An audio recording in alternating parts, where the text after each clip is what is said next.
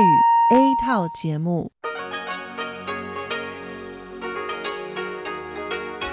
ที่นี่สถานีวิทยุเรดิโอไต้หวันอินเตอร์เนชันแนล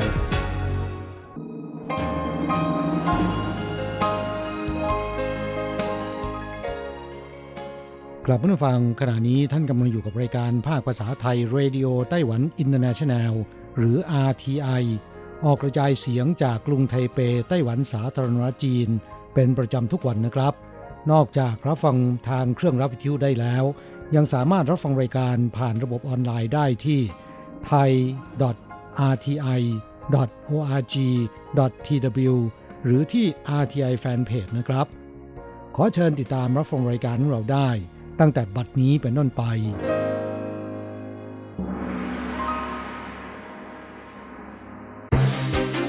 ลำดับแรก ขอเชิญติดตามรับฟัง ข่าวประจำวัน สวัสดีครับ คุณผู้ฟังที่เคารพ วันนี้วันอาทิตย์ที่ 16 ธันวาคม พุทธศักราช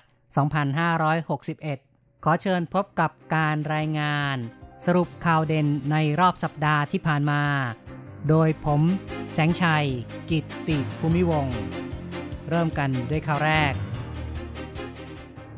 กระทรวงการต่างประเทศของไต้หวันแถลงในวันที่ 14 ภาคเอกชนเข้าร่วมกิจกรรมระหว่างประเทศ หากจะใช้ชื่อ Chinese Taipei จะต้องสอดคล้องเงื่อนไข 3 ประการ หลีกเลี่ยงการถูกกดฐานะประเทศให้ต่ำลง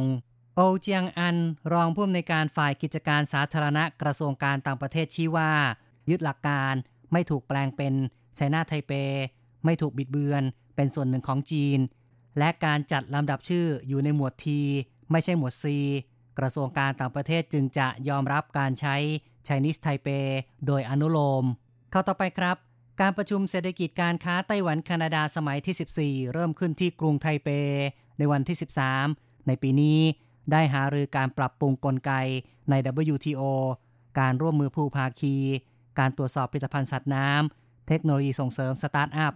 เทคโนโลยีการเงินเป็นต้น กระทรวงเศรษฐการของไต้หวันแถลงข่าวในวันที่ 13 ว่า การค้าสองฝ่ายไต้หวันแคนาดา ขยายตัวเพิ่มขึ้น ปีที่แล้วมูลค่าการค้ารวม 3,830 ล้านดอลลาร์สหรัฐ เพิ่มขึ้นรายปี 17.7%นักธุรกิจไต้หวันลงทุนในแคนาดาสิ้นสุดตุลาคมมูลค่า 477 ล้านดอลลาร์สหรัฐ แคนาดาลงทุนในไต้หวัน 881 ล้านดอลลาร์สหรัฐ เข้าต่อไปนะครับ กรมสุขอนามัยและการกักกันโรคพืชและสัตว์ คณะกรรมการการเกษตร ดำเนินมาตรการเข้มงวดป้องกันโรคอหิวาแอฟริกา ในสุกร หรือว่า ASF ไม่ให้ระบาดเข้าสู่ไต้หวัน หลังส่งข้อความเตือนภัยระดับประเทศผ่านระบบโทรศัพท์มือถือ ในวันที่ 12 แจ้งเตือนการฝ่าฝืน พกพาผลิตภัณฑ์เนื้อปศุสัตว์เข้าประเทศ ปรับสูงสุดได้ถึง 1 ล้านเหรียญไต้หวัน หรือประมาณ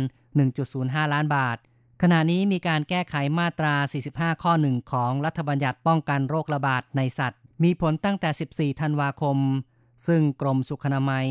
ได้ทำการกำหนดมาตรฐานการปรับเสร็จแล้วตั้งแต่วันที่ 13 ธันวาคม หลังแก้ไขกฎหมาย ผู้ที่พกพาเนื้อปศุสัตว์จากจีนแผ่นดินใหญ่เป็นต้น ซึ่งเป็นเขตระบาดโรค ASF ทำผิดครั้งแรกปรับ 50,000 เหรียญไต้หวัน ครั้งที่ 2 ปรับ 500,000 เหรียญไต้หวัน ทำผิดซ้ำครั้งที่ 3 จะปรับสูงสุด 1 ล้านเหรียญไต้หวันเข้าต่อไปนะครับ กรุงไทเปประกาศการประเมินราคากลางที่ดินปี 2019 ตึกไทเป 101 แพงที่สุดพิงละซึ่งเท่ากับ 3.3 ตารางเมตร ราคา 5.844 ล้านเหรียญไต้หวัน หรือประมาณ 6.136 ล้านบาท สูงสุดติดต่อกันเป็นปีที่ 6 เทียบกับปี 2018 เพิ่มขึ้น 1.55% รองลงมาคือตึกซินกวาง Life Tower ที่ย่านสถานีรถไฟไทเป ราคาประเมินผิงละ 5.761 ล้านเหรียญไต้หวัน หรือประมาณ 6.049 ล้านบาท สรุปข่าวเด่นประจำสัปดาห์ข่าวต่อไปนะครับ กรมศุลกากรของไต้หวันเปิดเผยในวันที่ 12 ว่า เพื่อดึงดูดนักท่องเที่ยวต่างชาติมาจับจ่ายใช้สอยในไต้หวันมากขึ้น ตั้งแต่ปีใหม่ที่จะถึงนี้ นักท่องเที่ยวต่างชาติมีสิทธิ์ขอคืนภาษี จากยอดซื้อในร้านค้าเดียวกัน เพิ่มขึ้นเป็นวันละ 48,000 เหรียญไต้หวัน จากเดิมวันละ 24,000 เหรียญไต้หวัน แต่ต้องมียอดซื้ออย่างน้อย 2,000 เหรียญไต้หวันขึ้นไป ต่อวันต่อร้าน โดยไม่จำเป็นต้องขอรับคืนภาษีที่สนามบิน แต่ขอรับคืนได้ทันทีณร้านค้าที่ใช้บริการข้าต่อไปนะครับไต้หวันผลักดันข้อตกลงคุ้มครองการลงทุนฉบับใหม่กับอินเดียภายในสิ้นปีนี้ ที่ผ่านมานั้นไต้หวันกับอินเดียได้ทำความตกลงคุ้มครองการลงทุนตั้งแต่ปี 2002 โดยไม่มีการปรับปรุงแก้ไข ในช่วง 2 ปีเศษที่ผ่านมา 2 ฝ่ายได้เร่งเจรจาแก้ไขเพิ่มเติมฉบับใหม่ ซึ่งเข้าสู่โค้งสุดท้าย คาดว่าจะลงนามได้ภายในสิ้นปีนี้ ที่ไทเป ซึ่งจะเป็นการวางรากฐาน และหลักประกันให้แก่ผู้ประกอบการไต้หวัน ในการขยายตลาดเข้าสู่อินเดีย ซึ่งมีประชากรมากถึง 1.3 พันล้านคนข่าวต่อไปครับสถาบัน Fraser แห่งแคนาดาได้รายงานดัชนีเสรีภาพมนุษย์ประจำปี 2018 หรือว่า Human Freedom Index จัดอันดับไต้หวันเป็นประเทศที่มีเสรีภาพมากที่สุดอันดับ 10 ของโลก ในบรรดา 168 ประเทศที่ร่วมการจัดอันดับทั้งหมด ในขณะที่นิวซีแลนด์เป็นประเทศที่มีเสรีภาพมากที่สุด ตามด้วยสวิตเซอร์แลนด์ฮ่องกงตามลำดับ เข้าต่อไปครับ ต้หวันพบผู้พกพาเนื้อสุกรปนเปื้อนเชื้อ ASF อีก2ราย ในช่วงที่ผ่านมาหน่วยงานด้านการเกษตรได้เตือนนักท่องเที่ยวเดินทางเข้าไต้หวัน อย่าได้พกพาเนื้อสุกรจากต่างประเทศ เพื่อป้องกันการระบาดของโรคอหิวาแอฟริกาในสุกร หรือว่า ASF แต่ยังมีนักท่องเที่ยวแอบพกพาเนื้อสุกรจากจีนแผ่นใหญ่เข้ามาไต้หวัน จึงมีการประกาศเตือนอย่างเข้มงวด สามารถปรับได้สูงสุดถึง 1 ล้านเหรียญไต้หวัน สถิติของคณะกรรมการการเกษตรชี้ว่าตั้งแต่ช่วงวันที่ 1 ถึง 2 ธันวาคมที่ผ่านมา มีการจับกลุ่มผู้ลักลอบพกเนื้อสุกร จากเมืองฮาบินของจีนแผ่นใหญ่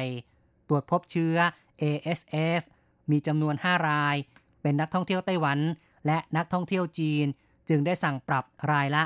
15,000 เหรียญไต้หวัน นับเป็นบทลงโทษสูงสุดของกฎหมายฉบับเก่า ซึ่งกฎหมายฉบับใหม่ที่สั่งปรับได้ถึง 1 ล้านเหรียญไต้หวันนั้น ประธานาธิบดีไต้หวันยังไม่ลงนาม และยังไม่ได้ประกาศบังคับใช้อย่างเป็นทางการ ต่อไปครับเป็นคำเตือนเกี่ยวกับการปล่อยเด็กเล่นเครื่องมือถือแท็บเล็ตนานเกินจะทำให้สมองเสื่อมก่อนวัยนายแพทย์หวังกัวเสียงกุมารเวชโรงพยาบาลแอดเวนติสของไต้หวัน ระบุว่าผลงานวิจัยล่าสุดของสหรัฐ พบว่า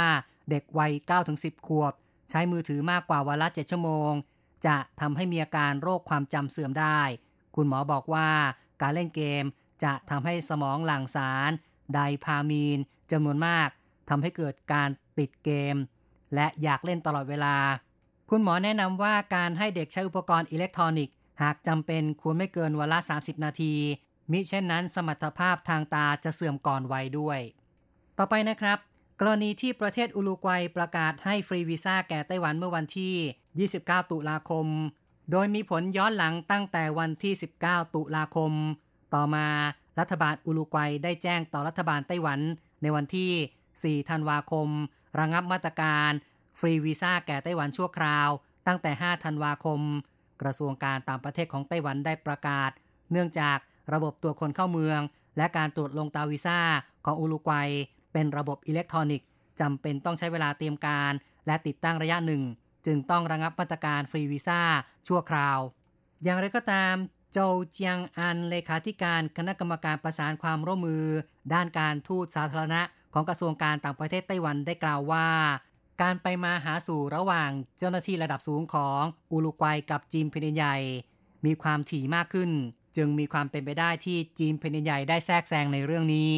ต่อไปครับ ไต้หวันเข้าร่วมระบบปกป้องสิทธิส่วนบุคคลข้ามชาติของเอเปกคณะกรรมการการพัฒนาแห่งชาติหรือว่า NDC ของไต้หวันแถลงข่าว ในวันที่ 10 ธันวาคมว่า ไต้หวันได้รับการตอบรับจากเอเปกเข้าร่วมเป็นส่วนหนึ่งของระบบป้องกันสิทธิส่วนบุคคลข้ามชาติของเอเปกร่วมกับสหรัฐ เม็กซิโก ญี่ปุ่น แคนาดา เกาหลีใต้ และสิงคโปร์ เชื่อว่าจะมีส่วนช่วยเพิ่มโอกาสทางการค้า ในต่างประเทศให้แก่ผู้ประกอบการไต้หวัน ต่อไปเป็นเรื่องที่ว่ากรมทางด่วนกระทรวงคมนาคมของไต้หวันได้ประกาศลดความแออัดสภาพการจราจรบนทางด่วน ในช่วงวันหยุดปีใหม่ โดยในเช้าวันที่ 11 ธันวาคม ได้ประกาศว่าช่วงระหว่างวันที่ 29 ธันวาคมถึง 1 มกราคม นอกจากใช้มาตรการเดิมที่ปฏิบัติมาทุกปี คือเก็บค่าทางด่วนอัตราเดียวกันตลอดเส้นทาง และรถยนต์ส่วนบุคคลต้องมีผู้โดยสารรวมคนขับ 3 คนขึ้นไป จึงจะใช้ทางด่วนได้ ตลอดจนมีมาตรการปิดทางยกระดับเชื่อมทางด่วนบางช่วง และเปิดให้ใช้ไหลทาง และเพิ่มมาตรการใหม่คือ ยกเว้นค่าใช้ทางด่วน ในวันที่ 1 มกราคม ช่วง 0นาฬิกาถึง 10นาฬิกาโดยหวังว่าจะกระจายการใช้ทางด่วนที่แออัดมากในช่วงบ่ายวันสุดท้ายของวันหยุดยาวช่วงปีใหม่ ต่อไปนะครับ จากการที่ผู้ประกอบการร้านยาจีนแผนโบราณ ในไต้หวันเดินขบวนประท้วงกฎหมาย เวชภัณฑ์ฉบับใหม่ ซึ่งแก้ไขมาตรา 103 กำหนดให้ผู้ประกอบการร้านขายยาจีน ต้องมีใบอนุญาตประกอบวิชาชีพ แต่รัฐบาลไม่มีการจัดอบรม และทดสอบ เพื่อออกใบอนุญาตประกอบวิชาชีพนี้ ตั้งแต่ปี 2540 ส่งผลให้ร้านขายยาจีน ทยอยปิดกิจการลง กระทรวงสาธารณสุขและสวัสดิการของไต้หวันแถลงว่าจะเร่งหาทางแก้ไขปัญหา พร้อมเชิญผู้เชี่ยวชาญที่เกี่ยวข้อง ร่วมประชุมหารือ และตีความกฎหมาย ให้ผู้ประกอบการได้รับทราบ สถิติปัจจุบันของสมาคมผู้ประกอบการร้านยาจีนระบุว่า ในช่วงหลายปีที่ผ่านมานี้ ร้านยาจีนทยอยปิดกิจการลงปีละประมาณ 300 แห่ง ต่อไปครับกล้วยหอมพันอูหลง หรือชาวบ้านทั่วไปเรียกว่ากล้วยหอมทอง หรือหวังจินเจียว เปลือกมีสีเหลืองสดอร่าม เนื้อละเอียดหวานอร่อย ได้รับความนิยมจากญี่ปุ่นมาก เฉพาะที่กรุงโตเกียว มีวางขายในซุปเปอร์มาร์เก็ต 200 แห่ง กล้วยหอมพันธุ์ไต้หวันนี้ ได้รับการพัฒนาโดยสหกรณ์การเกษตร ชื่อถงเมืองยุนหลิน ปัจจุบันกลายเป็นสินค้าเกษตร ที่สร้างชื่อเสียง ราคาจำหน่ายในญี่ปุ่น 3 ลูก 400 เยน แม้จะแพงกว่ากล้วยหอมจากประเทศอื่น แต่ขายดีจนขาดตลาด ส่งไปสัปดาห์ละ 12 ตันยังไม่เพียงพอ ซึ่งญี่ปุ่นมีการสั่งซื้อเพิ่มเท่าตัวเข้าต่อไปครับ อีก 2 สัปดาห์เศษจะถึงวันหยุดยาวช่วงปีใหม่ เนื่องจากปีนี้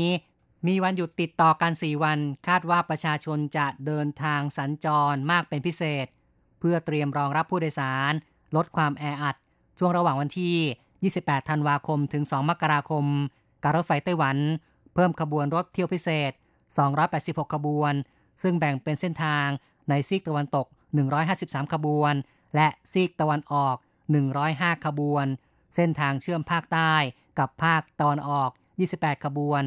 เริ่มเปิดให้จองตั๋วแล้วตั้งแต่วันที่ 14 ธันวาคม ต่อไปครับ ไต้หวันให้นักเรียนหญิงปฐมหนึ่งฉีดวัคซีนป้องกันมะเร็งปากมดลูกฟรี ขณะที่ผู้เชี่ยวชาญชี้ว่า ควรให้นักเรียนชายฉีดด้วย ตั้งแต่เดือนธันวาคม สำนักงงานสุขภาพแห่งชาติของไต้หวัน ได้มอบงบประมาณอุดหนุน ให้ฉีดวัคซีน HPV ป้องกันมะเร็งปากมดลูกฟรีสำหรับนักเรียนหญิงชั้นประถมศึกษาปีที่ 1 ของปีการศึกษา 2561 ในขณะที่สมาคมส่งเสริมวัคซีนไต้หวันแนะนำว่า ควรฉีดให้แก่นักเรียนชายที่ยังไม่เคยผ่านประสบการณ์ทางเพศด้วย เพราะวัคซีนนี้ไม่เพียงป้องกันให้คู่นอนอีกฝ่ายหนึ่ง ห่างไกลจากมะเร็งปากมดลูก ยังช่วยลดอัตราการเกิด โรคหูดงอนไก่ ให้กับเพศชายด้วย อีกข่าวหนึ่งนะครับ กรุงไทเปทดลองถังขยะอัจฉริยะ iTrash ทิ้งขยะได้ 24 ชั่วโมง โดยปกติการทิ้งขยะครัวเรือนในไต้หวันประชาชนต้องใส่ถุงขยะเทศบาล และรอรถขยะเพื่อทิ้งตามวันเวลา และจุดที่กำหนดทำให้กลุ่มคนทำงานบางส่วนไม่สะดวก ล่าสุดกรุงไทเปได้จัดระบบทิ้งขยะและรีไซเคิลอิเล็กทรอนิกส์ร่วมมือกับผู้ประกอบการเทคโนโลยีสิ่งแวดล้อม ทดลองให้บริการถังขยะอัจฉริยะ iTrash เพียงแค่มีบัตร Easy Card สามารถทิ้งขยะได้ 24 ชั่วโมง และสามารถรีไซเคิลโดยจะได้รับเงินค่ารีไซเคิลเข้าบัตร Easy Card หลังเปิดทดลอง 3 เดือน ประชาชนให้การยอมรับอย่างดี ในอนาคตจะขยายบริการทั่วกรุงไทเป สรุปข่าวเด่นประจำสัปดาห์จบลงแล้วครับ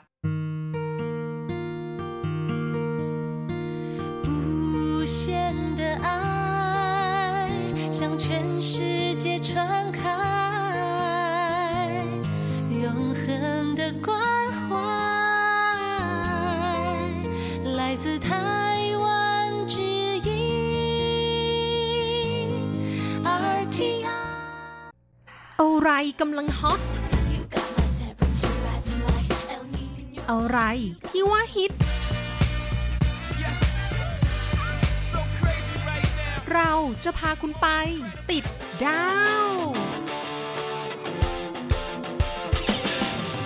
ติดตามกระแสความนิยมผ่านเรื่องราวของคนยุคใหม่ในไต้หวัน เพื่อเปิดโลกทัศน์และมุมมองใหม่ ๆ ของคุณได้ในรายการฮอตฮิตติดดาว สวัสดีค่ะ ขอต้อนรับคุณผู้ฟังเข้าสู่รายการฮอตฮิตติดดาวกับดิฉันดีเจอันโกกการจยากริชยาคมค่ะ สัปดาห์หน้าเทศกาลแห่งความสุขของโลกนะคะอีกเทศกาลหนึ่ง ก็ใกล้จะเข้ามาถึงแล้ว นั่นก็คือเทศกาลคริสต์มาสหรือที่ภาษาจีนเรียกว่า聖誕節นั่นเองนะคะ หรือที่ไต้หวันเรียกอีกคำหนึ่งว่าเหยตั้นจี้ค่ะ ซึ่งในเทศกาลนี้บรรดาห้างสรรพสินค้าต่างๆ ทั่วไต้หวันนะคะ ต่างก็มีการลงทุน ประดับประดาตกแต่งห้างสรรพสินค้าให้เข้ากับเทศกาลเพื่อเป็นการสร้างสีสัน สร้างบรรยากาศแห่งความสุข ให้ประชาชนและลูกค้าที่มาเยือนได้รับความอิ่มเอมใจกันไปค่ะสำหรับห้างสรรพสินค้าที่มีการประดับประดาตกแต่งให้เข้ากับเทศกาลคริสต์มาส แล้วก็มีความสวยงาม น่ารัก น่าสนใจ น่าไปถ่ายรูป มีที่ไหนบ้างนะคะ สัปดาห์นี้อันโกจะพาคุณผู้ฟังไปติดดาวกันค่ะ เริ่มจากที่แรกนะคะ เราจะไปกันที่ห้างสรรพสินค้าซินคงมิซึโคชิ ที่ภาษาจีนเรียกว่า新光三越นะคะ ในปีนี้เนี่ยเขาได้นำธีมของคริสต์มาสมาผนวกกับความน่ารักของ Line Friends ค่ะ Line Friends คืออะไรนะคะ คุณผู้ฟังที่ใช้โทรศัพท์สมาร์ทโฟนนะคะ ก็ต้องมีแอปพลิเคชัน Line ไว้ติดต่อสื่อสารกันใช่ไหมคะ คงจะเคยดาวน์โหลดสติกเกอร์ตัวการ์ตูนแจกฟรีของ Line ละค่ะ Line Friends ที่ว่านี้นะคะก็จะมีหมีบราวน์กระต่ายโคนี่ เป็ดแซลลี่หมีสาวช็อกโกและกบ เลโอนาร์ดค่ะ ถือว่าห้างซินคงมิซึโกชิเขาลงทุนมากทีเดียวนะคะ เพราะว่าการจะใช้ character ตัวการ์ตูนของลายมาประดับประดาในเทศกาลคริสต์มาสได้เนี่ย ก็ต้องเสียค่าลิขสิทธิ์เอาเรื่องอยู่เหมือนกันละค่ะแต่ก็เชื่อว่าน่าจะมีส่วนช่วยดึงดูดความสนใจของประชาชนให้ไปเดินเที่ยวห้างซินคงมิซึโกชิกันมากขึ้นนะคะ ซึ่งการประดับประดาของเทศกาลคริสต์มาสกับ Line Friends ที่ว่านี้นะคะ ก็มีอยู่ด้วยกันหลายสาขาไม่ว่าจะเป็นสาขาไทเปซินอี้ค่ะ สาขาไทเปเทียนหมู่ และสาขาไถจงจงกังค่ะนอกจากนี้นะคะที่สาขาไทเปซินอี้ก็ยังมี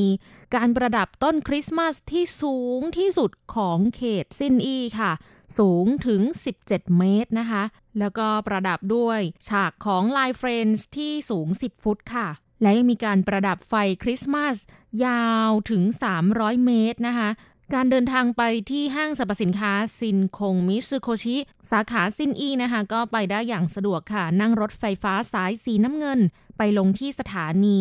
ไทเป City Hall ภาษาจีนคือ 市政府ออกประตูทางออก 3 ค่ะ แล้วก็เดินไปอีกหน่อยนะคะ ก็จะถึงห้างสรรพสินค้าซินคงมิซึโคชิค่ะ สถานที่ต่อมานะคะก็คือห้างสรรพสินค้าสัญชาติญี่ปุ่นอีกเช่นกันนั่นก็คือโซโก้ค่ะ ซึ่งโซโก้เขาได้ใช้คาแรคเตอร์ตัวการ์ตูนสโนปี้นะคะมาประดับประดาในช่วงเทศกาลคริสต์มาสนี้สโนปี้นะคะก็คือตัวการ์ตูนที่เป็นน้องหมาหน้าตาดูบื้อเป็นตัวการ์ตูนที่นักวาดการ์ตูนชาวอเมริกันวาดนะคะ สนูปี้กับผองเพื่อนก็มาเป็นธีมหลักของห้างสรรพสินค้าโซโก้ในเทศกาลคริสต์มาสนี้นะคะ ในเขตตงชีนะคะ คือทางเขตตะวันออกของกรุงไทเป ซึ่งเป็นที่ตั้งของห้างโซโก้สองสาขาด้วยกันคือ สาขาจงเซี่ยว และสาขาฟู่ซิงค่ะ เพราะฉะนั้นการเดินทางนะคะ คุณผู้ฟังก็ต้องนั่งรถไฟฟ้าไปลงที่สถานี จงเซี่ยวฟู่ซิงค่ะ สถานีนี้สามารถนั่งรถไฟฟ้า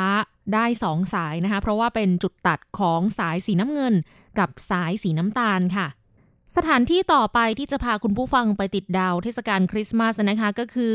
ห้างสรรพสินค้าเบลาวิต้าค่ะ ซึ่งตั้งอยู่ในเขตซินอี้นะคะในช่วงหลายปีมานี้ เขาก็มักจะมีการประดับประดาให้เข้ากับเทศกาลแล้วก็ได้รับความสนใจจากประชาชนนะคะ ไปถ่ายรูปเล่นกัน คือในห้างเบลาวิต้าเนี่ย เขาจะขายพวกสินค้าไฮเอ็นแบรนด์เนมซะส่วนใหญ่ คือถ้าเกิดว่าไม่ได้เป็นคนที่ชื่นชอบการใช้สินค้าแบรนด์เนมนะคะ ก็ อาจจะไม่ค่อยไปเดินห้างนี้ แต่ด้วยความที่เขามีการประดับประดาได้สวยงามน่าถ่ายรูปนะคะ ก็เลยทำให้ประชาชนเข้าไปเพื่อถ่ายรูปค่ะ จะซื้อสินค้าหรือไม่ก็อีกเรื่องหนึ่งนะคะสำหรับปีนี้ค่ะ เทศกาลคริสต์มาสของห้างเบลาวิต้าเขาใช้ธีมของแสงออโรราของขั้วโลกเหนือนะคะ นั่นก็คือแสงเหนือที่เราเคยได้ยินกันเวลาที่เขาแบบว่าจะไปตามล่าแสงเหนือ ไปดูปรากฏการณ์ทางธรรมชาติทางประเทศแถบขั้วโลกเหนือนะคะ ที่ห้างนี้เขาก็ใช้สีขาวกับสีน้ำเงินนะคะ เป็นหลักในการตกแต่งพื้นที่ให้ดูเป็นสไตล์ขั้วโลกเหนือ ก็จะมีแม่น้ำที่ดูเป็นน้ำแข็งนะคะ มีบ้านสีขาว มีเจ้ากวางสีขาว แล้วก็มีต้นสนที่เป็นสีน้ำเงิน แล้วก็ดูเหมือนกับปกคลุมไปด้วยหิมะสีขาว ได้บรรยากาศเหมือนกับอยู่ในห้วงแห่งความฝันนะคะ ที่ขั้วโลกเหนือทำให้พอมีคนไปถ่ายรูปแล้วก็มาโพสต์ลงในโซเชียลนะคะ หลายๆ คนก็ต่างชื่นชมค่ะ กดไลค์กันแล้วบอกว่า โอ้ยเหมือนไปเที่ยวต่างประเทศเลย คือสำหรับคนไทยเราไปเที่ยวเนี่ยก็แบบเออเนี่ยคือมาเที่ยวต่างประเทศแล้ว แต่คือคนไต้หวันเขาก็มองว่าอันเนี้ยเหมือนกับได้ไปเมืองนอกไป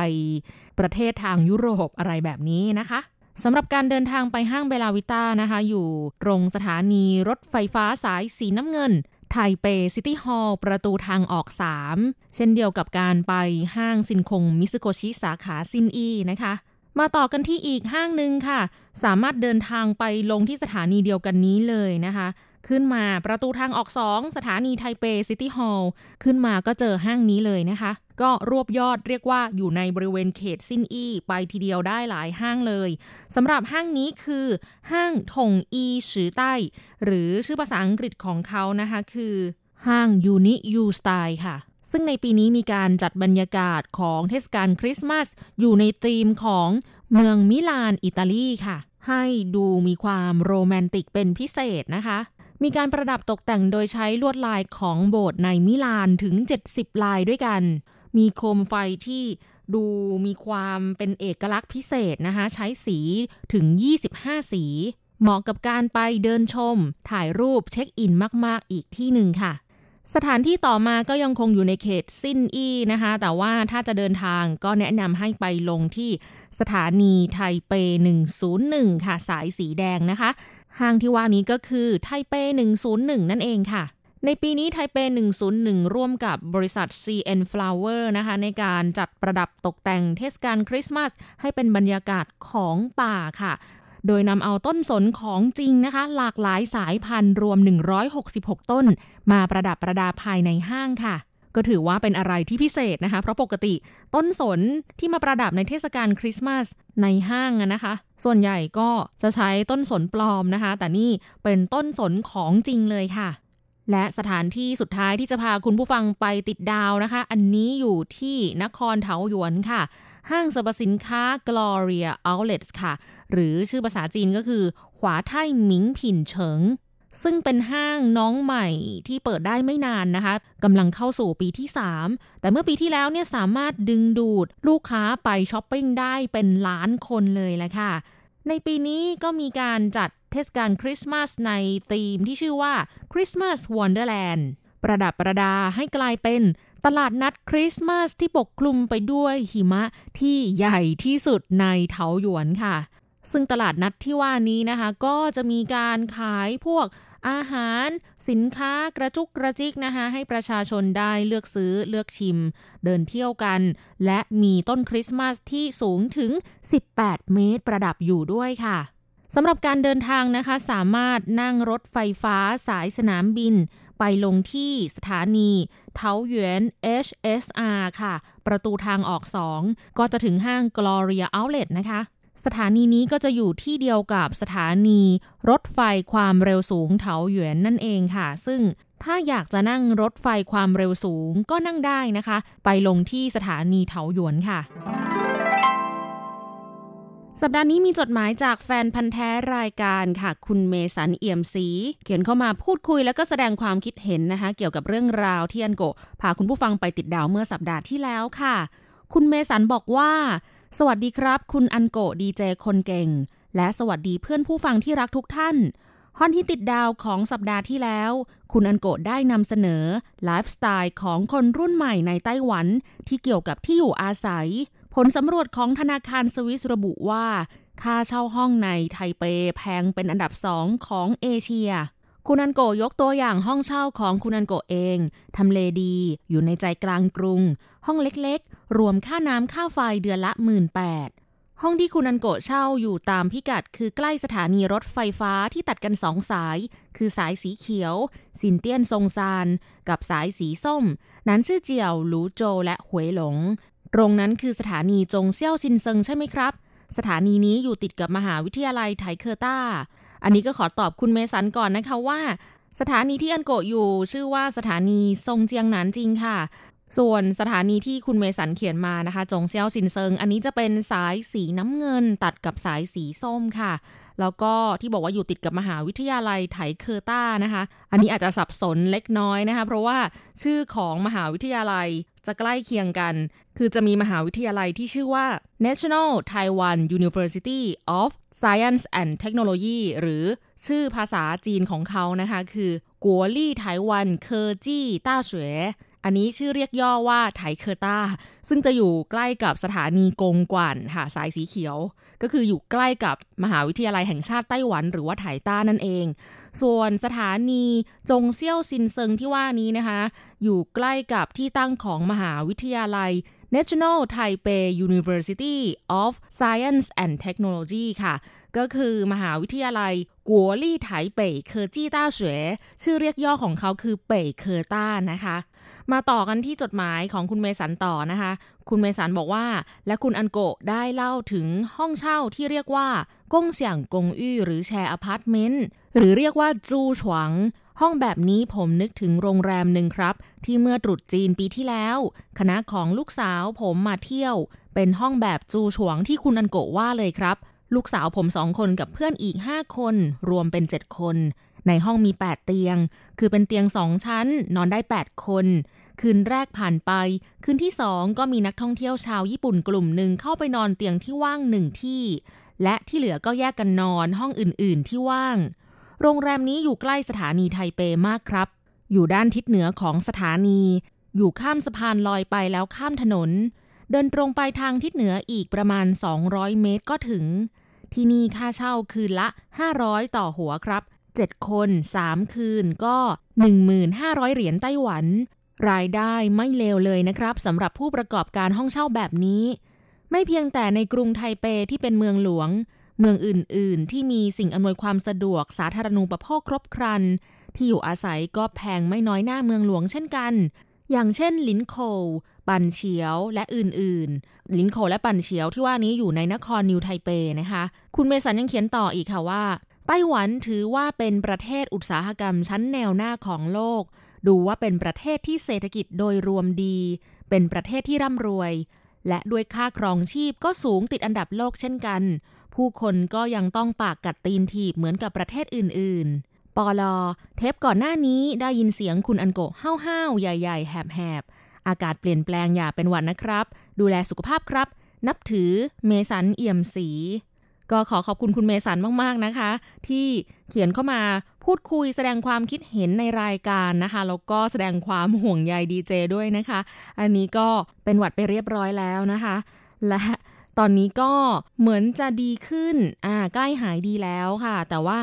ในกรุงไทเปตอนนี้เนี่ยอากาศแปรปรวนมาก เดี๋ยว 3 วันดี 4 วันไข้นะคะ คือ 3 วันร้อน 4 วันเย็น ช่วงนี้ก็อากาศเย็นเกือบค่อนไปทางหนาวนะคะ แล้วก็มีฝนตกด้วย ถ้าภูมิคุ้มกันของร่างกายนี่ไม่ได้แข็งแรงพอนะคะ ก็อาจจะไม่สบายเป็นหวัดได้ง่าย ๆเลย คุณผู้ฟังก็ต้องรักษาสุขภาพกันดีๆนะคะสำหรับวันนี้เวลาของรายการหมดลงแล้วค่ะ แล้วพบกันใหม่สัปดาห์หน้า ขอให้คุณผู้ฟังมีความสุขสนุกสนานและสดใส สวัสดีค่ะ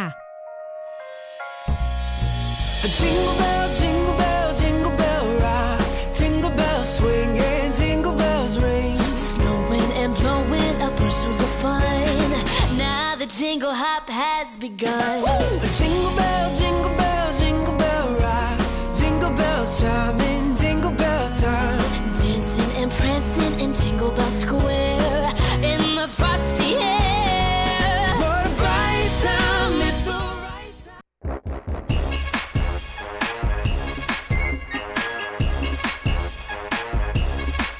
โยโยโยโยโย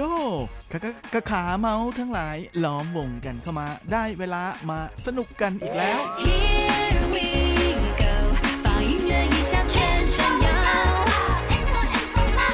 กับเพลงเพราะๆและข่าวที่เขาคุยกันลั่นสนั่นเมือง โดยทีระยางและบันเทิง .com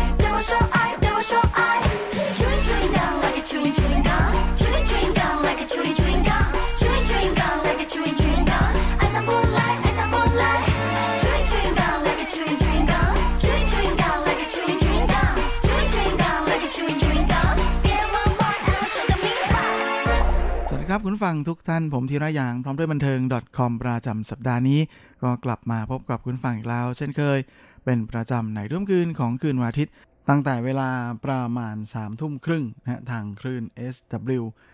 9415 และเวลา4ี่ทุ่มครึ่ง ทางคลื่น SW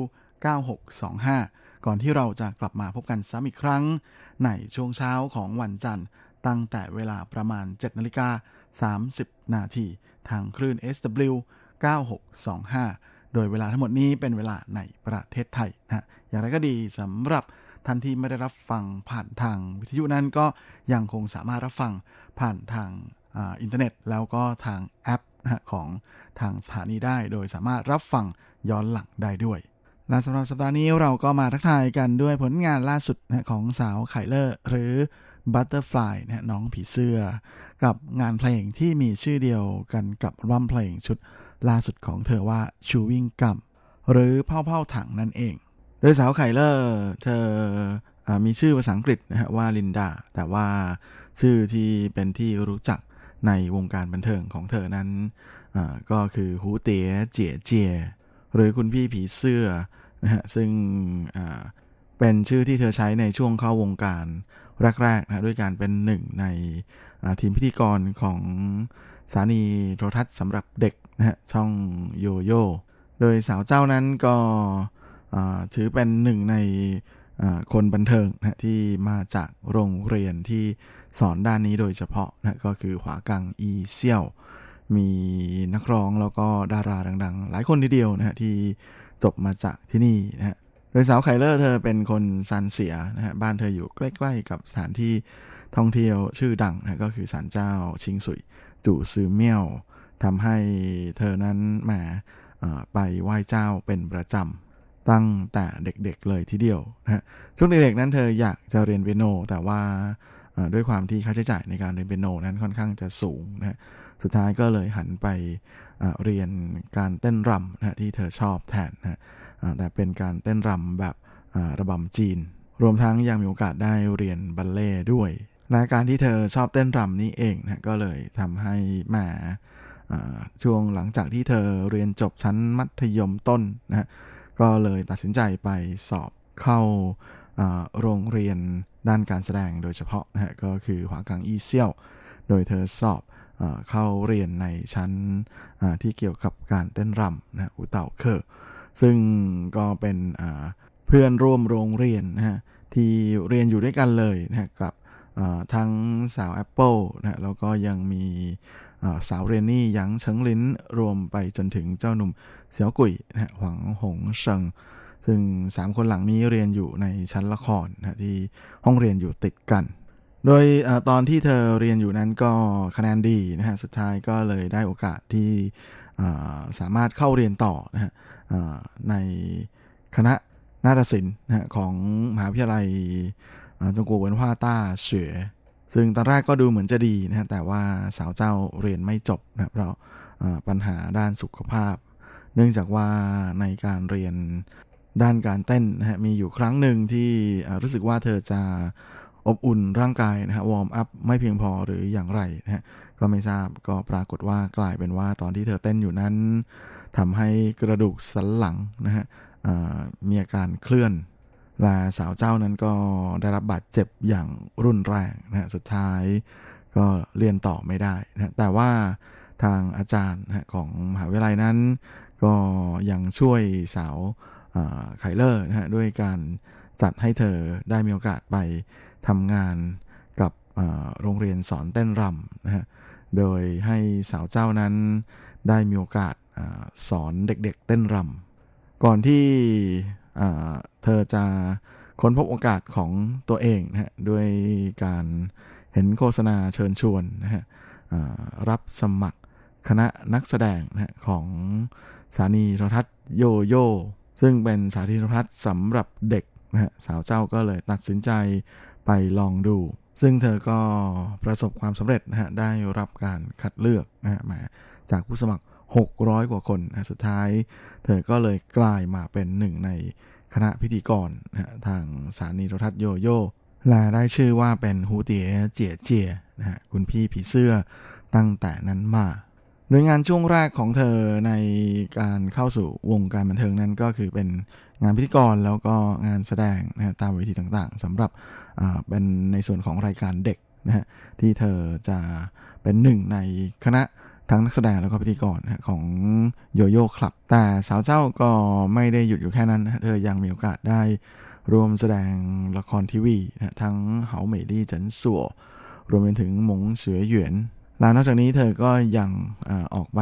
รับงานพิธีกรในรายการอื่นๆนะจะเห็นเธอมาแซมแซมแจมแจมเป็นประจำนะฮะทั้งกัวกวางปังปังหมังนะฮะหรือว่ารายการชื่อดังอย่างคังสีไหลเลอนะฮะ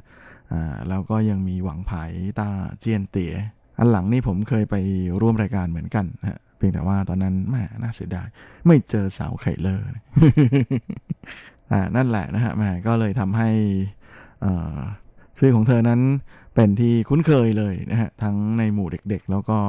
ผู้ใหญ่ด้วยนะฮะแม่ทั้งหน้าตาที่น่ารักสดใสนะฮะก็เลยทำให้แม่เธอยิ่งดังขึ้นเรื่อยๆ ก่อนที่เธอจะมามีโอกาสได้เป็นพิธีกรประจำนะะในรายการวีเลอร์ใบเฟินไปหรือบันเทิงเต็มร้อยนะฮะที่มีหลัวชื่อเสียงนักร้องชื่อดังนะฮะเป็นพิธีกรประจำอยู่ลาหลังจากที่ทำงานกับโยโย่นะฮะมาเป็นเวลานานหลายปีดีดักนะฮะในช่วงปี 2014 สาวไคลเลอร์นะฮะก็ได้ประกาศ ผ่านทาง Facebook ของเธอนะฮะว่าเธอยุติ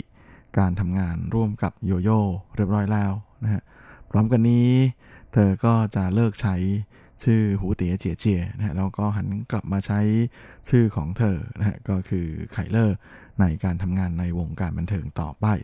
พร้อมกันนี้สาวเจ้านะก็ได้ประกาศ ในการเซ็นสัญญานะฮะเข้าเป็นศิลปินในสังกัดของบริษัทเอเจนซี่นะฮะที่มีหลัวจื้อเสียงนะฮะเป็นเจ้าของบริษัทด้วยพร้อมกันนี้สาวเจ้าก็ปรับลุคของตัวเองใหม่แบบเต็มตัวเลยนะฮะจนแหมสามารถขึ้นติด top chart นะฮะอันดับ 28 เลยของนิตยสาร FHM นะฮะที่สาวสวยเซ็กซี่ทั่วโลกนะฮะปี 2014 จากนั้นสาวเจ้าก็มีโอกาสได้ออกหนังสือนะฮะแม่เธอเขียนหนังสือ ออกขายด้วย แล้วก็ทำยอดขายได้ไม่เร็วเลยทีเดียวนะฮะเมื่อปี 2015 กับหนังสือที่ใช้ชื่อว่าควายเลิกวันจินนะโดยตอนนั้นเนี่ย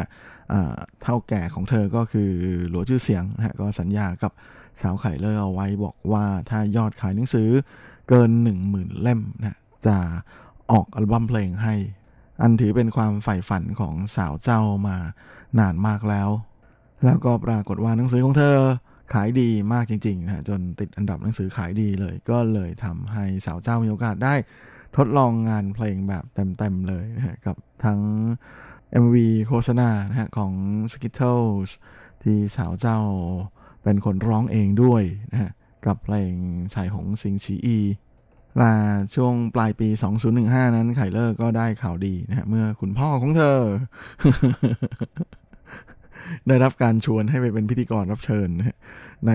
รายการซื้อสร้างหวันเจีย ที่เป็นรายการปากินะสไตล์กินกินเที่ยวเที่ยวเล่นๆนะฮะซึ่งเป็นรายการที่ส่งให้สองหนุ่มเฮาเจียวเสียงฉี่นั้น คว้าจินจงเจียงนะฮะระฆังทอง ในสาขาพิธีกรยอดเยี่ยมจากรายการนี้มันแล้วด้วย และในปีถัดมาก็คือ 2016 นะฮะสาวเจ้าก็ในโอกาสในการทำตามความฝันของตัวเองนะกับการเซ็นสัญญาเข้าเป็นศิลปินในสังกัดของ Sony Music พร้อมกับได้โอกาสในการออกมินิอัลบั้มเพลงชุดแรกของตัวเองนะในชื่อชุดว่า久等了รอนานไหม สำหรับอัลบั้มเพลงชุดใหม่ชุดนี้ของเธอนะฮะ泡泡糖หรือ chewing gum นั้นก็เป็นงานเพลงที่ออกมาในลักษณะ EP นะฮะหรือมินิอัลบั้มแน่นอนว่าคอนเซปต์ส่วนใหญ่ของอัลบั้มชุดนี้ของเธอนั้นก็ยังคงความน่ารักสดใสในสไตล์ของฮูเตียอยู่เหมือนเดิม แต่ที่เพิ่มเติมมาก็คือความแสนสนและความร้ายกาจที่แอบแฝงอยู่ภายใต้ความน่ารัก ทำให้เธอมีหลายบทบาทเลยทีเดียวนะในมินิอัลบั้มชุดนี้ทั้งในส่วนของการเป็นนักสืบบาร์บี้ หรือว่าเป็นผี แล้วก็ยังมีภาพที่ไม่ค่อยได้เห็นในช่วงแรกๆ แต่เห็นบ่อยมากในระยะหลังนั่นก็คือความเซ็กซี่เซ็กซี่แน่นอนนะว่าแหมบทบาทของเธอในอัลบั้มชุดนี้ก็ยังมีที่ จับใจหนุ่มๆทั้งหลายก็คือนางร้ายน่ารักนะฮะที่อืมแต่ไหนแต่ไรมา ก็เป็นอะไรที่ไม่ค่อยจะมีความเป็นไคเลอร์นะฮะแต่เธอก็สามารถสะท้อนความร้ายในความน่ารักของเธอออกมาได้อย่างพอเหมาะพอเจาะทีเดียว ในส่วนของหลายบทบาทของไคเลอร์ในอัลบั้มชุดนี้ทั้งอย่างบาร์บี้นั้นจริงๆคนส่วนใหญ่ก็จะนึกถึงความน่ารักสดใสในแบบ วัยสาวรุ่นนะฮะหรือเด็กๆนะฮะก็เหมือนกับไคลเลอร์แต่ว่าแหมสไตล์ของเธอในการเป็นนักสืบบาร์บี้ในอัลบั้มเพลงชุดนี้นั้นก็ยังมีความสุขสนแสนสน แล้วก็ยังมีความร้ายแอบแฝงอยู่เล็กๆ น่ารักน่ารักนะฮะเพราะฉะนั้นก็เลยทำให้ไคลเลอร์นั้นกลายมาเป็นไอดอลในแนวน่ารักร้าย ที่คอยกลั่นแกล้งผู้คนที่อยู่รอบๆนั่นเองนะฮะและนอกจากนี้ในส่วนของผีน่ารักในแบบของไคเลอร์นั้นก็จะเป็นผีลายลูกไม้นะฮะที่แม่ยังคงน่ารักเหมือนเดิมนะแม้ว่าจะเป็นผีก็ตามนะคนอะไรน่ารักได้ตลอดเวลาเลยทีเดียว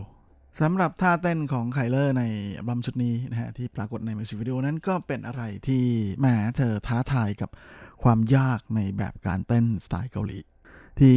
ถึงกับ import นะฮะมานักออกแบบท่าเต้นคนดังของเกาหลีอย่างคิมเซฮวันนะฮะมาช่วยทำออกแบบให้เลยทีเดียวนะฮะและแน่นอนว่าไคเลอร์กับอาจารย์คิมนั้นก็ได้คุยกัน ไม่น้อยนะฮะก่อนที่อาจารย์คิมจะออกแบบท่าเต้นที่เป็น chewing dance ไม่ใช่ฮะ chewing gum dance นะฮะเป็น泡泡糖舞ก็อย่างที่เห็นอยู่กันในมิวสิกวิดีโอนั่นแหละนะครับ เพราะแหมทำให้เราก็อดไม่ได้ที่จะชายตามองสาวไคเลอร์เลยนะฮะแม้ว่าหลายคนอาจจะยังติดภาพความเป็นฮูเตียเจียเจียคุณพี่ผีเสื้อของเธออยู่ ก็ถ้ามีโอกาสได้เห็นมิวสิกวิดีโอเพลงนี้นะก็จะ ต้องขยี้ตาด้วยความไม่น่าเชื่อทีเดียวนะว่าคุณพี่ผีเสื้อผู้น่ารักจะกลายมาเป็นผีเสื้อที่สุดเซ็กซี่ได้ขนาดนี้ ซึ่งสาวเจ้าก็บอกนะว่าแหมก็อยากให้ทุกคนมาลิ้มลองความเป็น chewing gum 泡泡糖ของเธอนะที่อยากให้ทุกคนได้รับรู้รสแห่งความร้าย ความเซ็กซี่ ความน่ารักสดใสในแบบของเธอในอัลบั้มเพลงชุดนี้ และช่วงนี้เราก็มาพักฟังเพลงกันสักครู่นะครับผมขอเลือกเอาซาวด์แทร็กของภาพยนตร์ไต้หวันที่กำลังมาแรงในขณะนี้นะฮะแหมรายได้ถล่มทลายเลยนะกับงานเพลงที่มีชื่อว่า有一種悲傷 มีความโศกเศร้าแบบหนึ่ง ก็เป็นซาวด์แทร็กของภาพยนตร์เรื่องปีไปสั่งเกิ้งไปสั่งตะกูชื่อนะเรื่องที่เศร้ายิ่งกว่าเรื่องเศร้า 太阳，照不亮你过往，有些黑暗，我们都一样。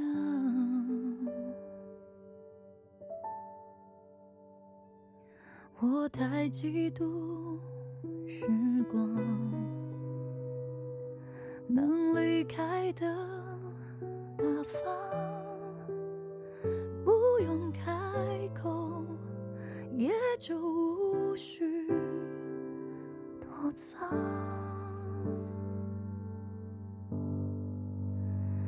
有一种悲伤，是你的名字停留在我的过往，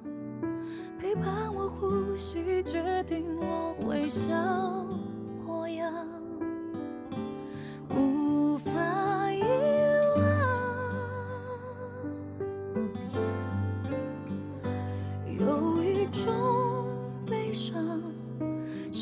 只与你分开，思念却背对背张望，剩下倔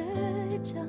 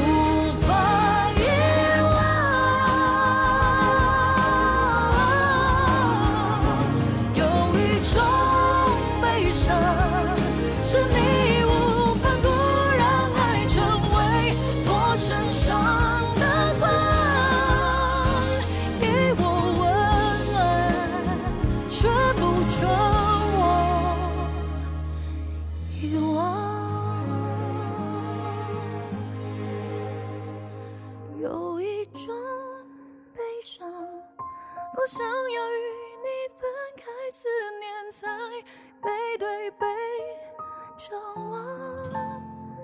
你是所有，你是合照一张。 และนี่ก็คืองานเพลงที่มีชื่อว่า อยู่อีจงไปสั่งนะมีความโศกเศร้าแบบหนึ่งนะจากเสียงร้องของสาวอาลินนะที่เป็น ซาวด์แทร็กของภาพยนตร์ไต้หวันที่กำลังมาแรงสุดๆ ของสุดๆ ในขณะนี้เลย อย่าง 比悲傷更悲傷的故事หรือเรื่องเศร้าที่เศร้ายิ่งกว่าเรื่องเศร้า ก็หวังว่าคงจะถูกใจเพื่อนผู้ฟังทุกท่านนะครับ และช่วงนี้เราก็มาเข้าสู่ช่วงท้ายของรายการกัน กับข่าวคราวความเคลื่อนไหวที่น่าสนใจ ในแวดบันเทิงในช่วงของซุปซิป .com Baby boy，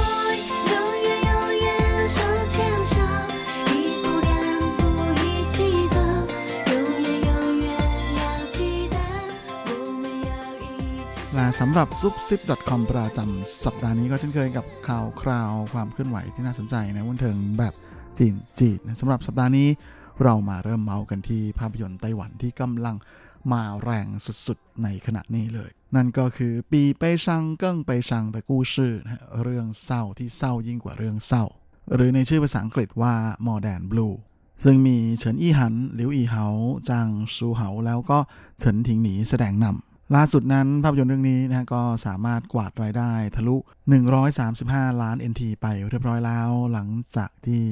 เพิ่งจะเข้าฉายได้เพียง 11 วันเท่านั้นนะฮะก็เป็นการทำรายได้จากการเข้าฉายสูงที่สุดเลยนะฮะของภาพยนตร์ไต้หวันในปีนี้นะฮะก็โค่นแชมป์ที่แหมครองตำแหน่งมานาน 10 กว่าเดือนนะฮะอย่างภาพยนตร์เรื่อง角頭2王者再起 แน่นอนนะว่าสร้างความประหลาดใจให้กับทั้ง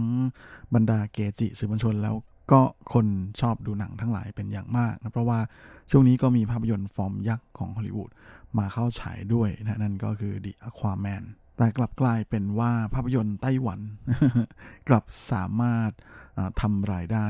ถล่มทลายได้ขณะนี้โดยไม่เกรงใจฝรั่งเลย ก็ถือได้ว่าเป็นอะไรที่ไม่ค่อยได้เห็นกันบ่อยนัก สำหรับบทของภาพยนตร์เรื่องนี้นะฮะก็ดัดแปลงมาจากภาพยนตร์ชื่อเดียวกัน ที่เป็นภาพยนตร์เกาหลีนะฮะก็เลยไม่น่าแปลกใจนะฮะที่องค์ประกอบในภาพยนตร์เรื่องนี้จะเป็นอะไรที่เรียกน้ำตาได้แบบฟุดๆเลย ตามสไตล์แบบดราม่าดราม่าของเกาหลีเขาและแน่นอนนะครับความฮอตของภาพยนตร์เรื่องนี้นั้นก็ไม่เพียงแต่จะฮอตอยู่ในไต้หวันเท่านั้นนะเพราะว่าหนังไต้หวันที่ดัง ๆ ก็มัก จะมีโอกาสได้ไปดังต่อที่ฮ่องกงนะฮะและอ่าภาพยนตร์เรื่องนี้ก็เลยมีโอกาสได้ไปเข้าฉายที่ฮ่องกงนะฮะและก็สามารถสร้างกระแสฮือฮาได้ไม่น้อยเลยทีเดียวนะฮะโดยรายได้จากการเข้าฉายที่ฮ่องกงนั้น เพียงแค่ 3 วันในสัปดาห์แรกที่เข้าฉายนะก็ทำรายได้ทะลุ 1.7 ล้านฮ่องกงนะฮะซึ่งก็ถือเป็นภาพยนตร์ไต้หวันนะฮะที่สามารถทำรายได้สูงสุดจากการเข้าฉายในช่วงสัปดาห์แรก หลังจากภาพยนตร์เรื่องวอเตอร์เชาหนีสือใต้และหลังจากที่เข้าฉายที่ฮ่องกงได้ 2 สัปดาห์นะภาพยนตร์เรื่องนี้ก็ทำรายได้ทะลุ 10 ล้านเหรียญฮ่องกงนะก็ตกประมาณ 80 กว่าล้าน เข้าไปแล้วนะฮะแหมก็เป็นอะไรที่ไม่น่าเชื่อเลยทีเดียว ส่วนสถิติในการเข้าฉายในไต้หวันนั้นก็ไม่ธรรมดาทีเดียวนะเพราะว่าอ่าสามวันแรกของสุดสัปดาห์แรกที่เข้าฉายนั้นก็กวาดรายได้ไป 32.11 ล้าน NT ถือเป็นสถิติของภาพยนตร์ไต้หวันเลยนะฮะสำหรับรายได้ในสุดสัปดาแรกที่เข้าฉายในปีนี้ และหลังจากเข้าฉายไปเพียง 1 สัปดาห์นะก็ทำรายได้ทะลุ 70 ล้านเหรียญไต้หวัน ก่อนจะทำรายได้ทะลุหลัก 100 ล้าน NT นะหลังจากที่ฉายไปได้ 9 วันนะก็ทำไป 100 กับอีก 5 ล้าน NT และหลังจากเข้าฉาย 2 สัปดาห์นะรายได้ก็ทะลุ 125 ล้าน NT อันนี้หมายถึง 2 สุดสัปดาห์นะฮะก็คือรวมแล้วทั้งหมดเนี่ยประมาณ 10 วัน ก่อนที่จะสามารถทำรายได้ 135 ล้าน NT ในการเข้าฉายวันที่ 11 นะแม่ก็เป็นอะไรที่สุดยอดมากๆนะจนคว้าแชมป์หนังไต้หวันประจำปีนี้ไป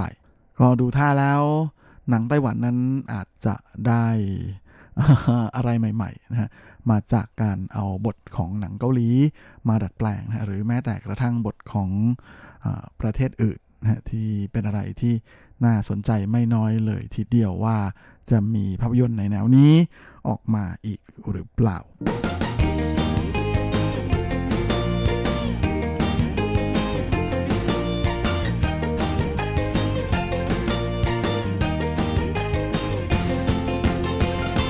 อีกข่าวหนึ่งเรื่องนี้ก็มากันที่ข่าวดีๆ ของพระเอกหนุ่มรุ่นเดอะนะฮะอย่างโจวเหวินฟะที่แหมช่วงนี้ก็มีข่าวดีๆ ของเขาออกมาได้ไม่หยุดหย่อนทีเดียวนะหลังที่ก่อนหน้านี้ก็เดินทางมาโปรโมทหนังในไต้หวันนะแล้วก็ไปออกวิ่งจ็อกกิ้งในสวนเหมือนกับคนธรรมดาทั่วไปนะจนได้รับเสียงยกย่องมากว่าทำตัว low profile แล้วก็ไม่ถือเนื้อถือตัวเลยแม้แต่น้อยแม้ว่าตัวเองจะเป็นถึงดาราอินเตอร์ก็ตาม ล่าสุดก็มีข่าวดีๆของเขาออกมาอีกแล้วนะฮะ โดยโจวเหวินฟะที่ปัจจุบันอายุ 63 ปีนั้น ก็นอกจากในเรื่องความไม่ถือตัวแล้วเขายังได้รับการยกย่องในอีกเรื่องหนึ่งด้วยนั่นก็คือความเป็นลูกกระตัญญูนะฮะ ตอนนี้คุณแม่ของเขาก็อายุ 97 แล้ว แต่ว่าโจวเหวินฟะนั้นก็จะยังคงพาคุณแม่ ออกไปเดินช้อปปิ้งกินข้าวเป็นประจำทุกสัปดาห์ โดยจากการรายงานข่าวของสื่อมวลชนในฮ่องกงนะก็บอกว่า ขอเพียงโจวเหวินฟะอยู่ที่ฮ่องกงนะฮะทุกทุกวันอาทิตย์เขาจะขับรถไปที่บ้านของคุณแม่นะก่อนจะพาคุณแม่ออกมาเดินช้อปปิ้งหรือว่าพาไปกินข้าวนะฮะและแม้ว่าคุณแม่ของโจวนฟ้าจะเดินเหินไม่ค่อยสะดวกและต้องใช้รถเข็นนะแต่ว่าก็ยังคงมีความสดใสนะฮะอารมณ์ดีอยู่ตลอด แล้วก็มักจะมี คนเห็นเจ้าวนฟ้านั้น พาคุณแม่มาส่งที่บ้านอยู่บ่อยๆนะพอขับรถมาถึงเขาก็ลงรถมาหยิบรถเข็นนะแล้วก็เข็นมารับคุณแม่ที่ด้านข้างคนขับนะพร้อมกับพยุงคุณแม่ ค่อยๆ นั่งลงไปบนรถเข็นนะแล้วก็คาดเข็มขัดก่อนจะเข็นเข้าไปในตึกนะฮะซึ่งก็เป็นภาพที่แม่ใครเห็นก็มีแต่ความรู้สึกประทับใจนะฮะแถมก็หากมีใคร ทักทายนะเขาก็จะทักตอบอย่างอารมณ์ดี แล้วก็ไม่ถือเนื้อถือตัวเลยทีเดียว จึงไม่ใช่เรื่องแปลกใจนะฮะที่โจนฟ้านั้นม่จะอยู่เป็นขวัญใจมหาชนได้นานขนาดนี้นะครับพอจะว่าไปแล้วเขาก็แทบจะไม่มีข่าวเสียหรือข่าวไม่ดีอะไรเลยนะฮะโดยเฉพาะยิ่งข่าวข่าวๆกับสาวๆทั้งทั้งที่ดังได้สักขนาดนี้นะฮะ ซึ่งก็เป็นภาพที่ทุกคนจะเห็นบ่อยๆนะฮะไม่ว่าจะเป็นการที่โจนฟ้านั่งรถไฟฟ้านะฮะก็จะไม่ใช้รถยนต์ส่วนตัวหรือไปไหนก็ไม่ได้มีบริการแบบมหาศาลมารุมล้อม รวมไปถึงเจ้าตัวก็เป็นอีกหนึ่งคนที่นิยมการแต่งตัวแบบเรียบๆง่าย ๆ ชื่อว่าส่วนหนึ่งนั้นก็น่าจะมาจากการที่โจนฟ้านั้นเขามาจากครอบครัวที่ยากจนนะฮะพอดังแล้วก็ไม่ได้ลืมตัวนะฮะยังคงนึกถึงยังคงทำตัวอย่างความเคยชินของตัวเองในสมัยก่อนมาโดยตลอดนะก็เลยกลายเป็นอะไรที่เราอาจจะไม่ค่อยได้เห็นมากแบบนี้มากนักนะจากบรรดาเหล่าดาราคนดังหรือไฮโซไอดอลทั้งหลาย ครับแม่เมาส์ไปเมาส์มาเวลาของรายการก็หมดลงอีกแล้วนะผมก็คงจะต้องขอตัว ขอลาไปก่อนด้วยเวลาเพียงเท่านี้ เอาไว้เราค่อยกลับมาพบในครั้งอาทิตย์หน้าเช่นเคยในวันและเวลาเดียวกันนี้ ส่วนสำหรับวันนี้ก็ขอให้พรให้คุณฟังทุกท่าน โชคดีมีความสุขสุขภาพแข็งแรงแข็งแรงกันทุกหน้าทุกคนเฮ้งเฮงละสวัสดีครับ